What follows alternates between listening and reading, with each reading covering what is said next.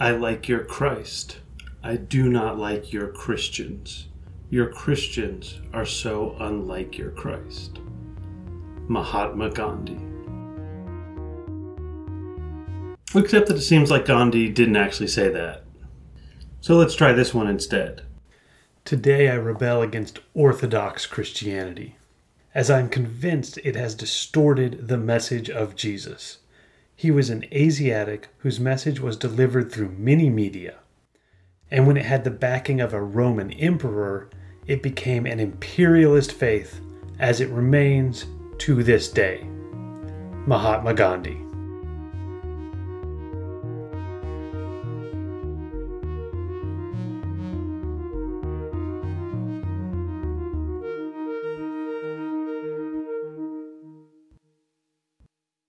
Welcome back to Everyday Anarchism, the podcast that finds anarchism all around us in our everyday lives. I'm your host, Graham Culbertson.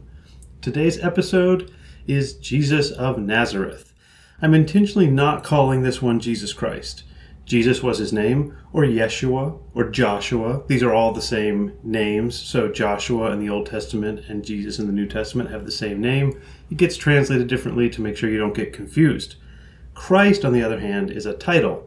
It's often translated as Messiah, Chosen One, Savior, Son of God, etc. Jesus Christ means Jesus, the one who has come to save us all. And Paul, writing after Jesus' death, is the primary user of this word Christ in the Bible. He uses Christ interchangeably and constantly. Jesus of Nazareth is what they mostly called him in the Gospels. He's Jesus from Nazareth. Now you might be wondering, depending on how well you know the story, wasn't he born in Bethlehem? Well, he was born in Bethlehem, but he was from Nazareth. Except he definitely wasn't born in Bethlehem. It's in the Bible, but it didn't happen. Bethlehem was where David was born. David, the greatest king of Israel and there was supposed to be a Messiah, a Savior, a Christ of the house of David, according to certain scriptures, especially the book of Micah. So if there's going to be a Christ, and you've got this guy Jesus who you want to be the Christ, he needs to be from Bethlehem. But he's not from Bethlehem, he's from Nazareth. So what do we do? We make up a story about Jesus being born in Bethlehem. Ta da! Jesus can be the Messiah, even though the whole story is completely made up. And this Messiah, this Christ, isn't anarchist. In fact, there's a good argument to be made that Christianity, especially as Roman Catholicism, is among the least, if not the least, anarchist institutions in Western culture. Hence, Gandhi's quote from the beginning that Jesus was an Asiatic, and Gandhi really means an conservative anarchist who got taken by the Roman Empire. Obviously, the idea that Roman Catholicism is not anarchist is overblown because Roman Catholicism is over a thousand years old and incredibly complicated. It seems to me that Francis of Assisi is anarchist. I'm working on an episode about him. Dorothy Day is an important Catholic anarchist of the 20th century. I'd love to have an episode about her. I haven't done the research yet on that one. But in the grand sweep of things, Roman Catholicism is pretty unanarchist. So the first thing we've got to do if we want our anarchist Jesus of Nazareth, if we've got to go back 2,000 years ago and find the anarcho communist Jesus underneath the Roman Catholic trappings, or even the Christian trappings. Gandhi argues that Christianity itself is against Jesus and against anarchism. And boy, oh boy, are there a lot of trappings. Bart Ehrman has made a career out of writing accessible books for the lay reader that show how little we actually know about this historical Jesus and how much we do know about the people who get between us and that historical Jesus, even though we don't normally talk about those people. The Bible has been interpreted nonstop since it was written But even before that interpretation, well, it had to get written. Here's Ehrman.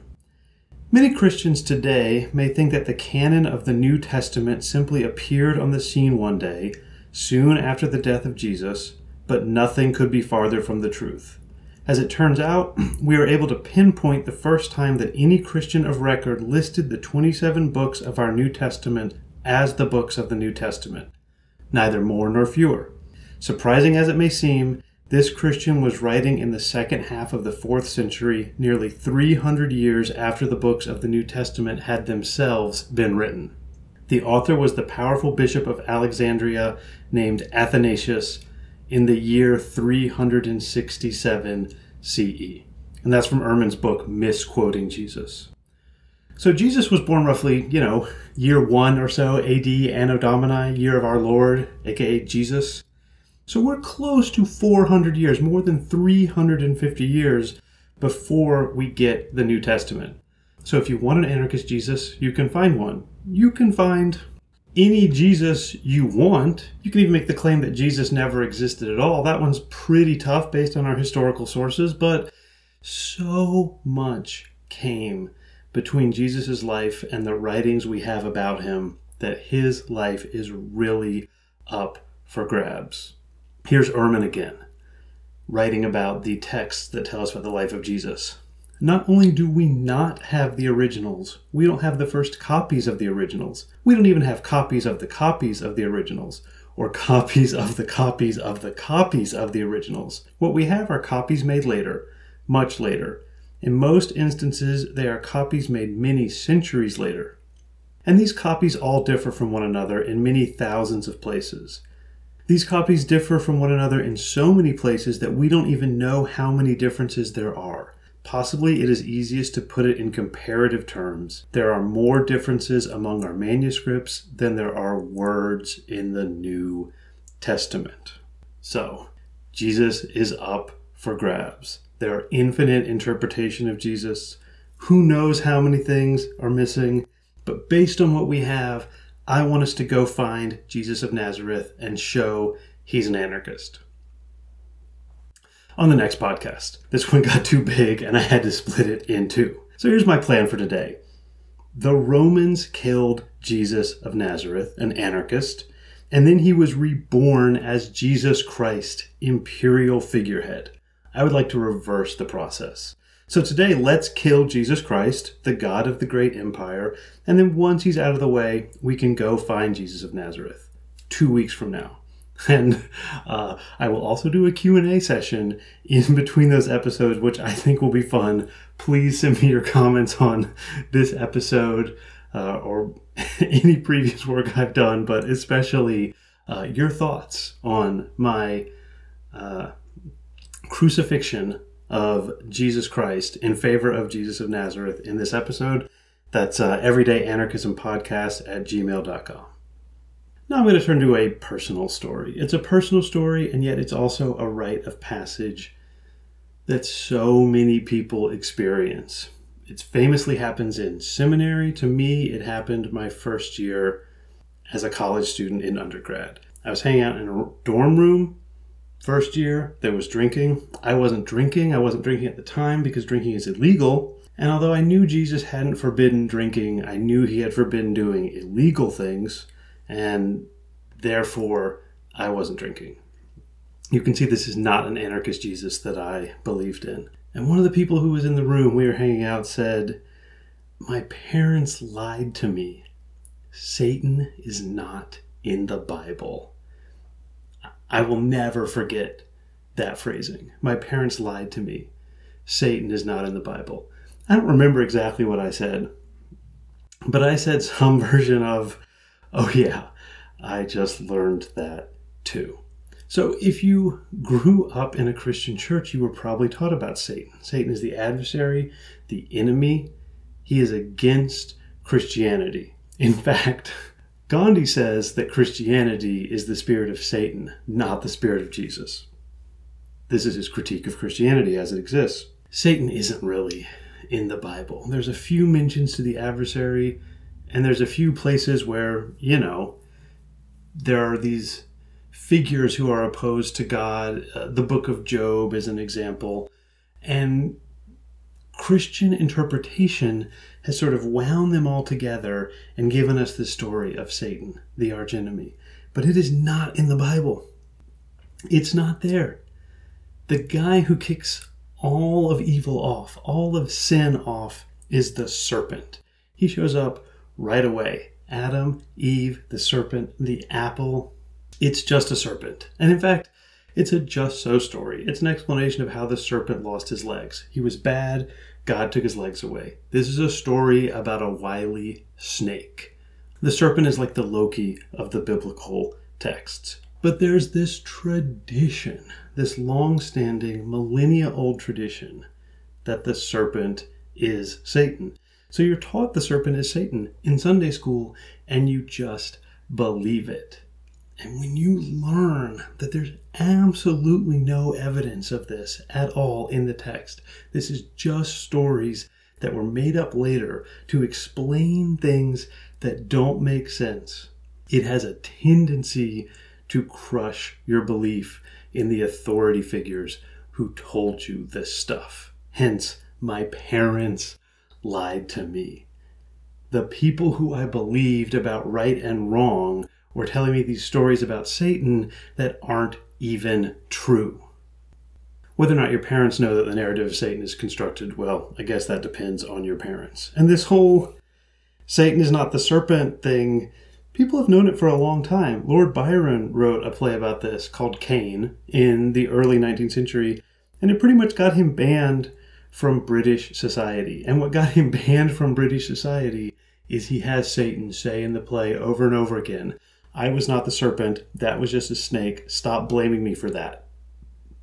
But if the serpent is just a snake, the entire narrative of Jesus is wrong. And if the entire narrative of Jesus is wrong, then Christianity has been lying to you. And if Christianity has been lying to you, then society falls apart. So we have to ban Byron from society. 19th century Britain says, get that guy out of here. He goes and uh, tries to fight in a war, a war of independence for Greece, and you know dies. But it just keeps happening.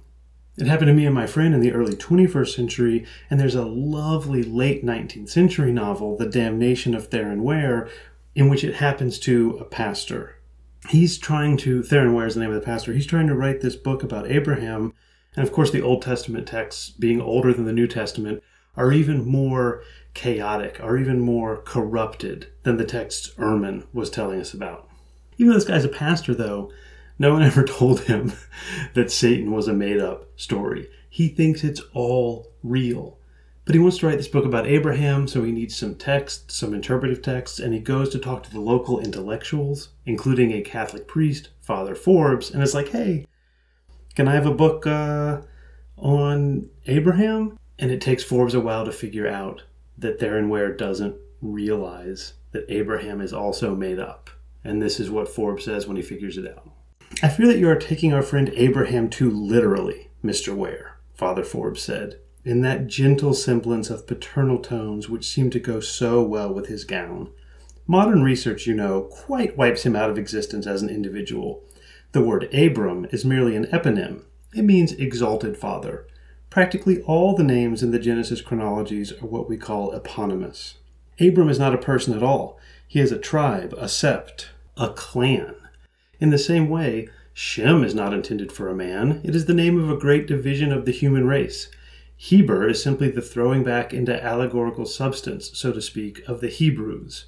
Heth of the Hittites, Ashur of Assyria. But this is something very new, this theory, isn't it? queried Theron. The priest smiled and shook his head. Bless you, no. My dear sir, there is nothing new. Epicurus and Lucretius outlined the whole Darwinian theory more than 2,000 years ago.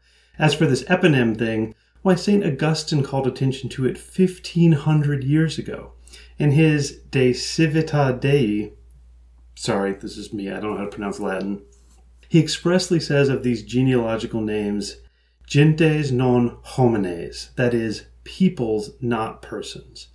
It was as obvious to him, as much a commonplace of knowledge, as it was to Ezekiel 800 years before him. It seems passing strange that we should not know it now, then, commented Theron. I mean that everybody shouldn't know. Father Forbes gave a little purring chuckle. Ah, there we get upon contentious ground, he remarked. Why should everybody be supposed to know anything at all? What business is it of everybody's to know things? The earth was just as round in the days when people supposed it to be flat as it is now. So the truth remains always the truth, even though you give a charter to ten hundred thousand separate numbskulls to examine it by the light of their private judgment, and report that it is as many different varieties of something else. But of course, that whole question of private judgment versus authority is no man's land for us. We were speaking of eponyms. They know. They all know. The priests know. All of the people whose job it is to know things know that the Bible is made up. By the late 19th century, they've known at least 70 years, if not more like 100. But Forbes also says this is the Roman Catholic thing you can't let the numbskulls know. The truth is always true. The earth is always round. Jesus is always the Christ. But if you let people look at it, they will make mistakes. One of those mistakes they might make is believing that Jesus is an anarcho communist, not the Christ. That's anarchy, and you can't have that. So, what's your job? Your job is just to listen to what the priests and the scholars say. They will use the correct judgment as opposed to you using your stupid private light. They will use the big light of truth, which you cannot access. Father Forbes, Catholic priest, he's on the side of authority. He knows the serpent isn't really Satan. He knows Abraham wasn't a real person. But why would he tell the people? They would just get it wrong. They don't understand the deeper, more important truth. So it's their job, the numbskulls, to be quiet and listen. Well, the father, Father Forbes, tells them the truth about Christ.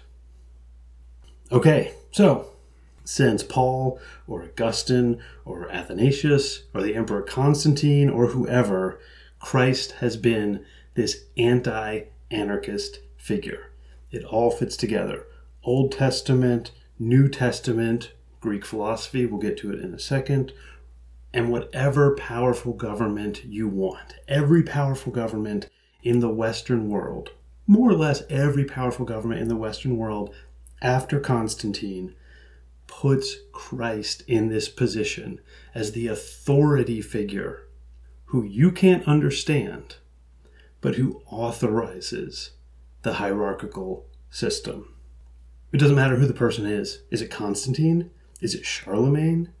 Is it Julius II? who was the Pope who had the Sistine Chapel painted, and he named himself Julius after Julius Caesar. He kind of cut out the middleman. He said, I am the knower and also the ruler, much like Plato. Get to that in a second.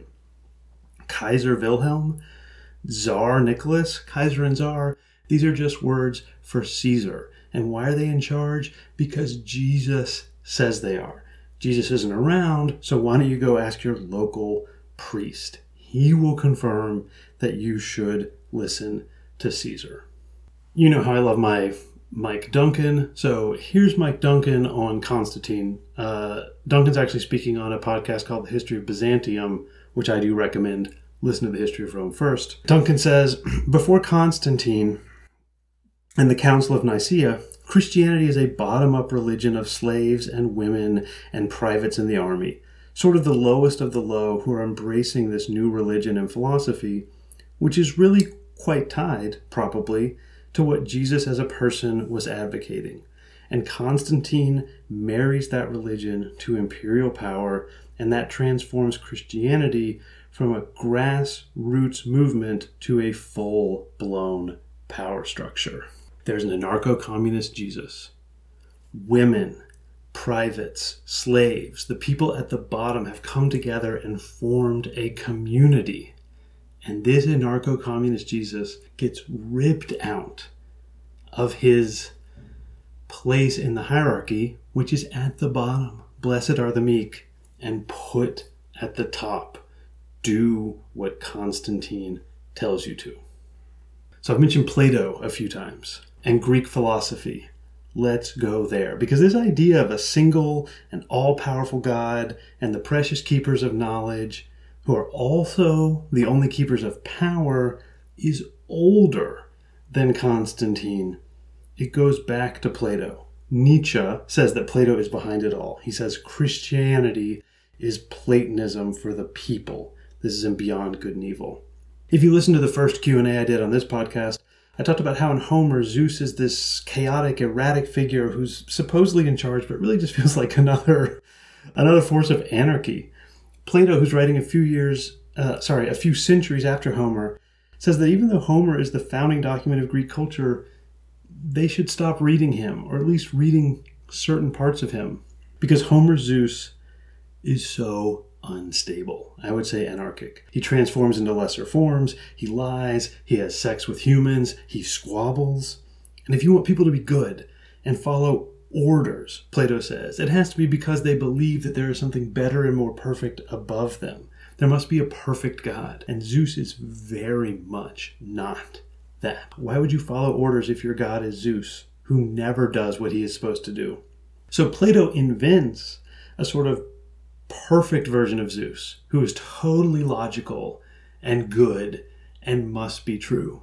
If you know anything about the conceptions of the Christian God, here he is. It's not Yahweh, it's Plato's Zeus, centuries before Christ. The Zeus of Homer's stories bears basically the same relationship to Plato's Zeus as the Jesus of Nazareth, the anarchist Jesus, bears to the Platonic, perfect Jesus. Plato expresses this famously in his allegory of the cave. You may have been taught the allegory of the cave before, you may have heard it a million times, you may have never heard it. I'm going to run through it briefly. It is the source of the anti anarchist theory of knowledge that animates Christianity. So, this allegory of the cave, the idea is that everyone is chained up and they're chained against a, a low wall in a cave or a cave like prison cell. It's not clear. And they're looking at the side of the cave. And on the wall behind them, behind them on the wall, there's a road. And on the other side of the road, there's a fire. And so people are walking along this road and they can see shadows. The people are carrying things and they can see the shadows on the wall. And since that's all they can see, they can't turn their head. They're like, oh, these are real. These shadows are real. Now, Plato says imagine one of those people gets free and they get outside. Eventually, they will see all sorts of things. They will see the real things, not the shadows. Eventually, they'll see the sky, the stars, and the sun. And the sun is not the light of private judgment, it is the light of universal judgment. It is the main thing to see, but you can't even look at it because you can't truly know it. But you know it by seeing it everywhere else, this perfect truth. And this person knows the most anyone can know. But if the person goes back down and tries to tell his chained up friends about the sun, they won't believe them. He's like, these are not, these shadows are not real. They're the copy of a copy of a copy. This is fake. I know the real truth. But these stupid numbskulls, you see, these are Father Forbes numbskulls, will not believe him.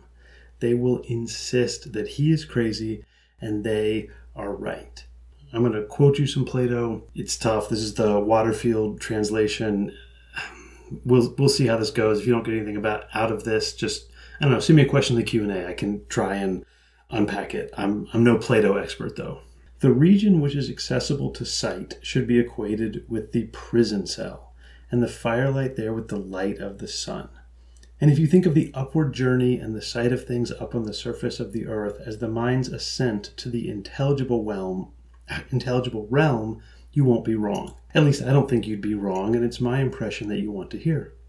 Only God knows if it's actually true, however. Anyway, it's my opinion that the last thing to be seen, and it isn't easy to see either, in the realm of knowledge is goodness, and the sight of the character of goodness leads one to deduce that it is responsible for everything that is right and fine, whatever the circumstances, and that in the visible realm it is the progenitor of light and of the source of light, and in the intelligible realm it is the source and provider of truth and knowledge.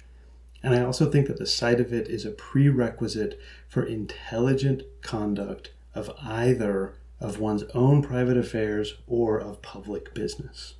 So he starts off by talking about the region which is intelligible to sight. That stuff you can see, reality, that's not real. That's just the shadows of the cave. The real stuff happens when your mind goes higher, when you get closer to God. Clearly not Homer Zeus, this perfect, omnipotent, omniscient God that Plato has made up to make this theory work. He says it's just obvious. I've been thinking about it. There is this better God than Zeus. And that sight, he says, the ability to see the deeper truths, not just like believe what you see or believe what you and your friends have talked about and lived in a community, but the, the truth that only the highest minds can see is required for intelligent conduct either of one's own private affairs or of public business. If you want to help run the community, you have to make sure that you ignore everyday life and instead just believe what Plato thinks logic demands that you believe. Conveniently for Plato, philosophers are the smartest people and thus knew the best good and thus were the ones who should be conducting public business. But there's a problem. The numbskulls, the people chained below, won't listen. Not only will they not listen, but Plato can teach them the allegory of the cave over and over again, and they just don't get it. They are too dumb, and they keep insisting that they should get to make their own decisions instead of, you know, some philosopher deciding everything for him because he knows he's right. They're like, well, I know I'm right. This is why Nietzsche says Christianity is Platonism for the masses. Let's dumb it down, and then people will believe it. Let's replace the ideal realm of forms with heaven. Let's replace the guy who they wouldn't listen to, the guy who saw the truth, with Jesus. Let's add a carrot and a stick. You don't want to listen to the messenger? Then you can go to hell. And if you do listen, you can go to heaven, the perfect place. You think the cave is bad? Wait until there's somewhere where there's not even fire and shadows. That's hell. But if you believe in Jesus, which is to say, if you accept that Plato knows things that you don't know, or the priest knows things that you don't know, and you do what they tell you to, well, then you get to go to heaven. But here's the catch you are not smart enough to know what Plato knows. You just have to do what the guy in the robe, the priest, tells you to. Otherwise, you will use your private judgment incorrectly, you numbskull. This Platonic philosopher and the priest are the same person. What do we call that person? Father. Father Forbes, right?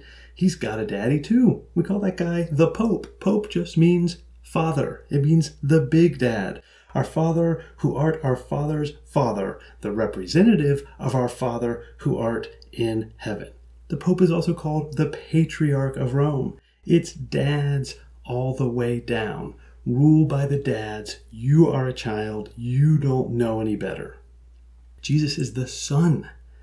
He's the messenger of God, of Dad, who came down to tell you, listen to your earthly father maybe Caesar um, doesn't know the truth, but that's okay.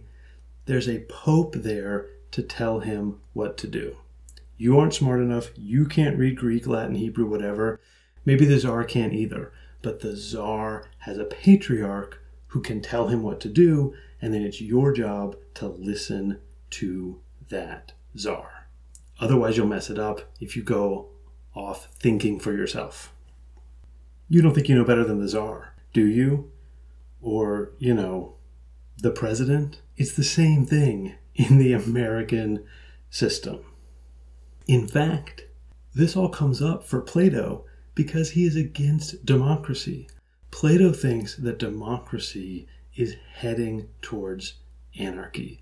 And Plato hates anarchy. And the way you need to make sure that the system doesn't become unstable is that you have only the best, smartest people making decisions, but you also have to convince everyone else that they have to listen to those people because they are best and smarter. And this has terrified American presidents since the beginning of America.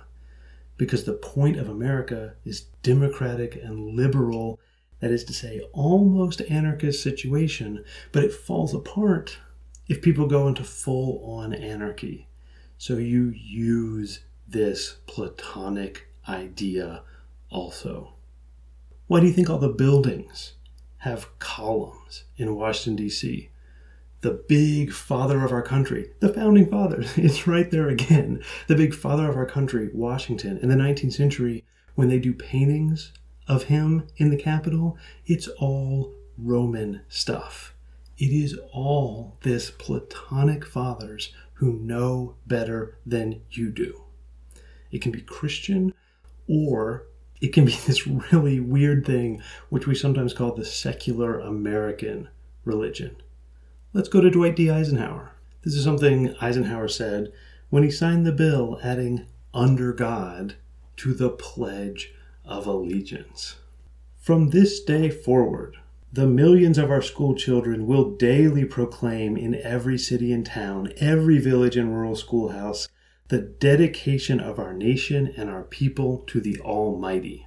To anyone who truly loves America, nothing could be more inspiring than to contemplate this rededication of our youth on each school morning to our country's true meaning. Especially is this meaningful as we regard today's world. Over the globe, mankind has been cruelly torn by violence and brutality, and by the millions deadened in mind and in soul by a materialistic philosophy of life.